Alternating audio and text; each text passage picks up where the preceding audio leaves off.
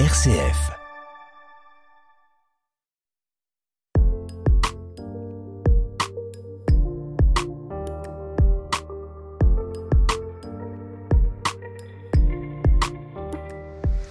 Tout le malheur des hommes vient de ne pas savoir demeurer en repos dans une chambre, écrivait euh, Blaise Pascal au XVIIe siècle. Était-il un adepte du confinement avant l'heure?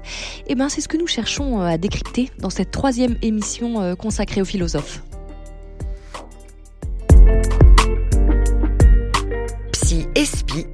Sophie Lecomte, avec le père Jean-François Noël. Bonjour Père Jean-François. Bonjour Sophie. Alors, merci d'être avec nous aujourd'hui hein, pour entamer cette euh, troisième émission sur Blaise Pascal. Aujourd'hui, place à l'intériorité. Euh, pour Blaise Pascal, hein, enfin, tout le malheur des hommes vient de ne pas savoir demeurer en repos dans une chambre. Qu'est-ce que vous en pensez? Est-ce que vous êtes d'accord avec lui? Oui, c'était la grande question du confinement. Ça a été d'ailleurs. euh, il, était déjà un adepte du confinement avant l'heure. Ah oui, oui, oui, ah, Oui. c'est très intéressant. Et d'ailleurs, le confinement, c'est pour ça que c'est très enfin, c'est vraiment une actualité euh, euh, originale que de reprendre Pascal, parce que en fait, tout le monde a vécu cette, ce problème-là, c'est de rester tranquille dans sa chambre, alors qu'on était tous confinés, qu'on avait qu'une envie, pour le coup, c'était de sortir, alors que quand on en avait la possibilité, on le faisait pas. Bon, bref, Euh, et que donc euh, il y a une tension dans l'homme qui fait que euh, Ça a rendu, vous pensez, l'homme plus spirituel? Le confinement là en 2021. Bah, quand on écoute des 20. témoignages euh, à la radio, euh, beaucoup disent bien je me suis mis à lire, euh, je me suis fait un, je me suis euh, repris euh, les œuvres complètes de Bidule Bach, de Blaise euh, Pascal. de Blaise Pascal, j'ai écouté RCF toute la journée. euh, euh, donc il y a des gens qui ont euh, pris au sérieux le confinement pour revenir à eux-mêmes. Euh, D'autres se sont même interrogés sur leur vie professionnelle, euh, les, les, les, les changements de... Il y a quand même pas mal de gens qui ont profité du confinement pour revenir à l'intérieur et entendre les questions qu'ils n'avaient plus le temps d'écouter. Pour vous, il y a eu un avant, un après Ah oui, oui, je confinement? pense, oui. Que, euh, En tout cas, en Occident, ça a été... euh, ça a été vraiment le. Enfin, quand on entend des intellectuels, des écrivains, des musiciens, des artistes, euh, d'autres se sont ennuyés. Hein, euh, moi, parfois, je me suis aussi ennuyé, mais euh, non, j'ai lu, j'ai travaillé, j'ai écrit un livre d'ailleurs à ce moment-là, euh, et j'avais une disponibilité d'esprit pour le faire. Donc voilà, euh, revenir un peu à, aux questions essentielles qu'on balaye parce qu'il y a euh, trois coups de téléphone à passer et qu'il faut aller voir sa mère ou sa grand-mère et il faut aller passer chez le garagiste et payer ses impôts. Voilà. Et qu'en général, c'est ça que Pascal appelle le divertissement. C'est pas l'éclate euh, dans la fête du rêve. C'est que on, on fuit, on se fuit sans arrêt. L'intériorité, qu'est-ce qu'elle représente pour l'homme moderne? Elle représente une question, comme je l'ai dit au début des premières émissions, euh, une question, une tension. Je suis fait pour un bonheur que je n'arrive pas à atteindre. Et l'intériorité. Vous me regardez. Non, non, oui, parce que je réfléchis à ce que Vous vous, me dites. regardez. eh ben oui, je suis fait pour un bonheur, pour un bien, pour un vrai, que je n'arrive pas à atteindre. Et que je, que je m'angoisse de ne pas l'atteindre. Ou alors, je fuis cette question. Et je l'atteins en ayant plus d'intériorité. Je l'atteins. euh, alors ça, c'est c'est là qu'est Pascal. C'est là que c'est un peu compliqué à penser, à penser pour le coup. C'est que c'est pas que c'est pas du concept philosophique comme Kant ou comme Descartes. C'est vraiment du côté de que dois-je faire? Euh, Parce que, par exemple, chez, chez Pascal, ça a été un peu, c'est ça qui l'a écarté des jansénistes, c'est que c'est pas tant euh, une, une sorte de disposition simplement mystique, d'oraison, euh, repos, etc. C'est euh, une, généro- une charité à développer Avec Dieu? Avec Dieu et avec les autres. Parce que quand on, quand on se pose, quand on cultive, quand on développe son intériorité, on arrive peut-être à être plus ancré dans le monde qui nous entoure. Oui. Sinon, Enfin, plus les- ancré, plus, plus, euh, moins sourd aux, aux appels des autres, euh, plus disponible à ce qu'ils sont. euh, on prend plus de hauteur. Ce qu'on dit Bah, souvent, par, par exemple, quand dans, dans des conversations, il faut ouais, dire la prendre de hauteur, la je hauteur. crois pas que c'est de la hauteur, la distance. La distance. ouais. On prend une juste distance, oui. juste place. Parce que quand on n'est pas dans cette, intériorité, ce que dit Bah, Pascal, on est euh, toujours dans la recherche du divertissement. Oui, de, de l'é- de l'évitement, de l'esquive.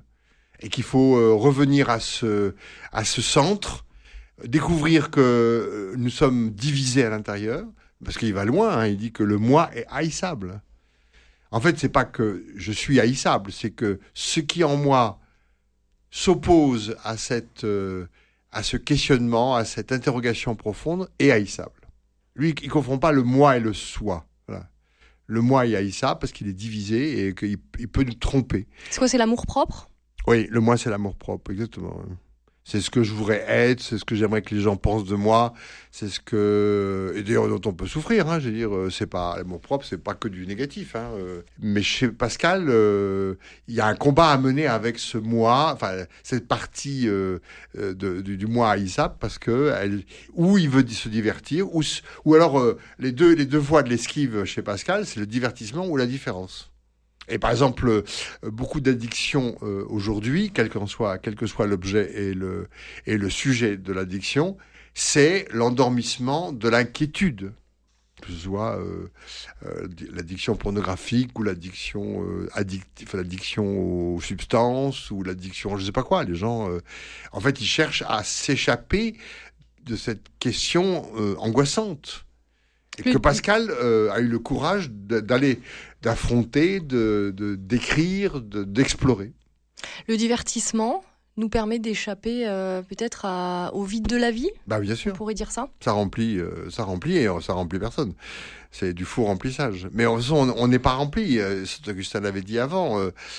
Il y a une partie en nous qui est en attente de Dieu euh, et qui ne sera remplie que par Dieu. Et, euh, tout ce qui le remplit à côté est une, est une, est une, est une illusion, voire une, un mensonge, une imposture.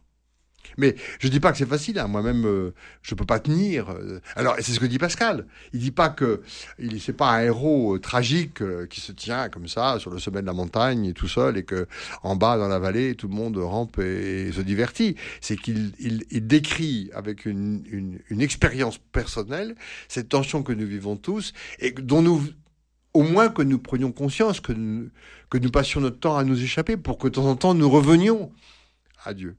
De toute façon, euh, vous, vous- beaucoup de gens se plaignent qu'ils vont pas à l'église, machin, top 5 ou fin. Euh, le problème, il est en, en amont, il est encore plus grave que ça. Je veux dire, euh, le problème, c'est le divertissement. On- C'est les, c'est les mauvaises réponses à une vraie question.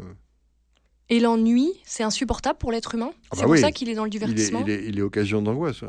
Pourtant, on dit, on dit souvent euh, que l'ennui permet peut-être de cultiver aussi la Bah, créativité. par exemple, euh, bien sûr, euh, il faut que l'en- l'enfant s'ennuie un peu pour que, au cœur de l'ennui, il invente le jeu qui va va susciter et orienter sa créativité. Euh, c'est pour ça qu'il ne faut pas que les gens, les enfants, ils aient des, des agendas de ministres. Il faut qu'ils aient des moments de creux pour que dans les moments de creux, euh, dans le jeu, ils inventent les jeux. Bon, et que le jeu va stimuler euh, leur fonction, leur créativité, Euh, mais pas trop non plus. Il faut qu'il y ait des moments. Vous savez, vous-même, vous êtes maman, vous savez maman qu'il y a des moments. Il faut quand même que le, euh, il y ait un cadre, des horaires, des machins pour que l'enfant puisse effectivement ne pas tomber dans l'ennui euh, angoissante. Mais il faut un minimum de vide. Qu'est-ce que cette pensée de Pascal, justement, sur euh, la recherche effrénée de divertissement, le, la nécessaire intériorité, nous dit de sa, de sa vision du bonheur? Et ça, je sais pas exactement, je peux pas répondre à sa place. Euh, je sais pas si c'était un joyeux luron ou pas, euh, j'en sais rien, il faut demander. à- Non, faut- mais disons que pour lui, le bonheur, qu'est-ce que ça représente, c'est Dieu, c'est Dieu. Il n'y a que Dieu qui puisse vraiment répondre à cette... Enfin, pour lui, il n'y a que Dieu qui puisse vraiment répondre à cette question. Et il était euh, su- su- sur cette brèche, comme le sont des grands, enfin, à mon avis, euh, d'autres saints, parce que je pense qu'il y a de la sainteté chez Pascal, qui euh, fait que euh, bah, il pouvait pas vivre sans... Enfin, il voyait bien que le bonheur était en Dieu et nulle part ailleurs, et que c'était des faux bonheurs. Euh, en même temps, tous sont pas pécamineux, je veux dire... Mais quand il parle d'intériorité, ça ne veut pas dire forcément isolement? Parce qu'on Ah parlait, non, non, on parlait non, du lien avec le confinement. Non, parce que vous pouvez. euh, euh, Enfin, je sais que quand je viens en voiture ici à Marseille, euh, sur la route, j'écoute la radio ou pas, mais je, me laisse, je me laisse aller à mes interrogations. Et ça, c'est un bon. Et il y a beaucoup de gens en voiture. ça, quand on se croise dans, dans un bouteillage, il y a des gens qui sont ah, bien dans leur voiture et qui prennent le temps de de se ça, laisser aller. C'est ça l'intériorité? C'est ça le chemin qui mène à l'intériorité. C'est pas l'intériorité, c'est le chemin qui mène Euh, Est-ce que vous n'avez pas, vous, dans une vie de famille, envie de temps en temps qu'on vous laisse tranquille euh, et qu'en même temps vous regrettez, tiens, je vais prendre l'après-midi, puis en fait, comment je vais la, comment je vais la combler, non? Là, vous me regardez avec des drôles de yeux. Non, non, non, je vous écoute. je vous écoute. Bah, vous dites, ah non, les enfants, allez, chez maman, chez non, belle maman. Euh, papa, euh, il a une réunion et moi, je suis toute seule à la maison. Ah, et qu'est-ce que je vais faire Le repassage de machin, le truc de bidule. non, non, il faut que je prenne du temps pour moi. Mais c'est pas, c'est pas si facile. Moi, je pense qu'il y a une résistance parce qu'on a peur d'aller à l'intérieur de soi. Concrètement, c'est quoi justement l'intériorité? C'est c'est euh, rentrer en soi, se poser des questions un peu existentielles? C'est prier Ouais. aussi? prier, euh, euh, se laisser aller aux pens- à ses pensées, écouter ses émotions, euh, les confesser sur un cahier. euh, moi, c'est ce que j'invite mes patients qui, quand ils sont passés par une épreuve, euh, ont- ont- n'ont plus accès à eux-mêmes. Euh, bah, Il y a la, le- la lecture, la radio. Enfin, la radio, c'est très bien. euh, Enfin, il faut, faut que l'émission soit... C'est pas forcément du silence, l'intériorité. Pas forcément. Bien pour qui la musique va être. euh, Il y a des gens qui disent que Bach les a sauvés parce que ça les a, leur a permis de se visiter. D'autres, ça va être le silence euh, euh, de- des, Chartreux. euh, ils se sautent dans l'infini. D'autres, ça va être une balade en montagne ou euh, avec un paysage, etc. Euh, il faut qu'on. C'est ce que un, psychanalyste appelait les signifiants. Il faut, il faut à quel endroit vous trouvez un minimum de rencontre avec vous-même? Enfin, moi, je sais c'est où, puisque c'est l'océan. C'est c'est un, un endroit Parce où qu'il y a vous le appréciez mouvement de la vague. propre compagnie. Oui, je. Je pense plus tellement à moi que je me, je suis présent. hein. Par exemple, moi, je sais que c'est le, enfin, euh, j'ai une maison dans, les Landes, une petite maison dans les Landes, très modeste, mais euh, donc j'ai vécu euh, toute mon enfance euh, au- sur la plage, enfin, au bord de l'océan et dans les pins, enfin, ce qu'il en reste maintenant. Et en fait, j'y vais là, je vais y aller en juillet, et c'est un lieu de, Ressourcement. De re- oui, voilà, je me suis- l'odeur, euh, le sable sous les pieds, euh, le mouvement des vagues, euh, enfin bon, tous les gens qui connaissent les Landes. Enfin, et ça marche pas en Méditerranée, par exemple. Ça, j'ai jamais réussi. Après, c'est ça peut être lié à son enfance. Ça peut être aussi des lectures qui, à un moment, euh, je lis et puis euh, ça m'éveille des pensées. J'ai lu Pascal là, dans le train en venant la semaine dernière de Paris, parce que il y a un Américain qui m'a dit à la fin, ah vous lisez beaucoup, hein. mais en fait je lisais pas tant que ça parce que c'était trois Américains. Et en plus, je- je- j'essayais de comprendre ce qu'ils disent, mais c'était, je leur ai demandé quel accent, de quel pays ils étaient, et c'était texan. Alors c'est l'accent texan, c'est le pire. je comprenais rien. Et la fille qui, avait l'air de griffonner dans son carnet d'ailleurs, parce que dans le train c'est intéressant, les gens ils ils sont un peu dans l'intériorité quand ils sont pas dans les séries euh, sur leur écran. hein. Euh, ils somnolent un peu, ils réfléchissent, euh, ils feuillettent des catalogues sans les regarder vraiment.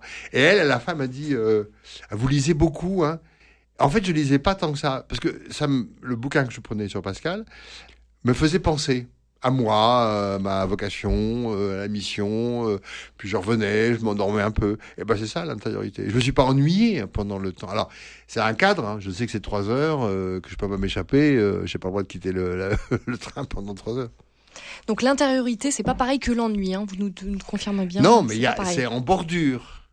Merci beaucoup, Père Jean-François Noël, euh, pour votre éclairage. Je rappelle que vous êtes euh, prêtre du diocèse d'Aix et Arles et également euh, psychanalyste. Et vous pouvez retrouver cette émission sur rcf.fr ainsi que les deux premières émissions sur toutes les plateformes de podcast.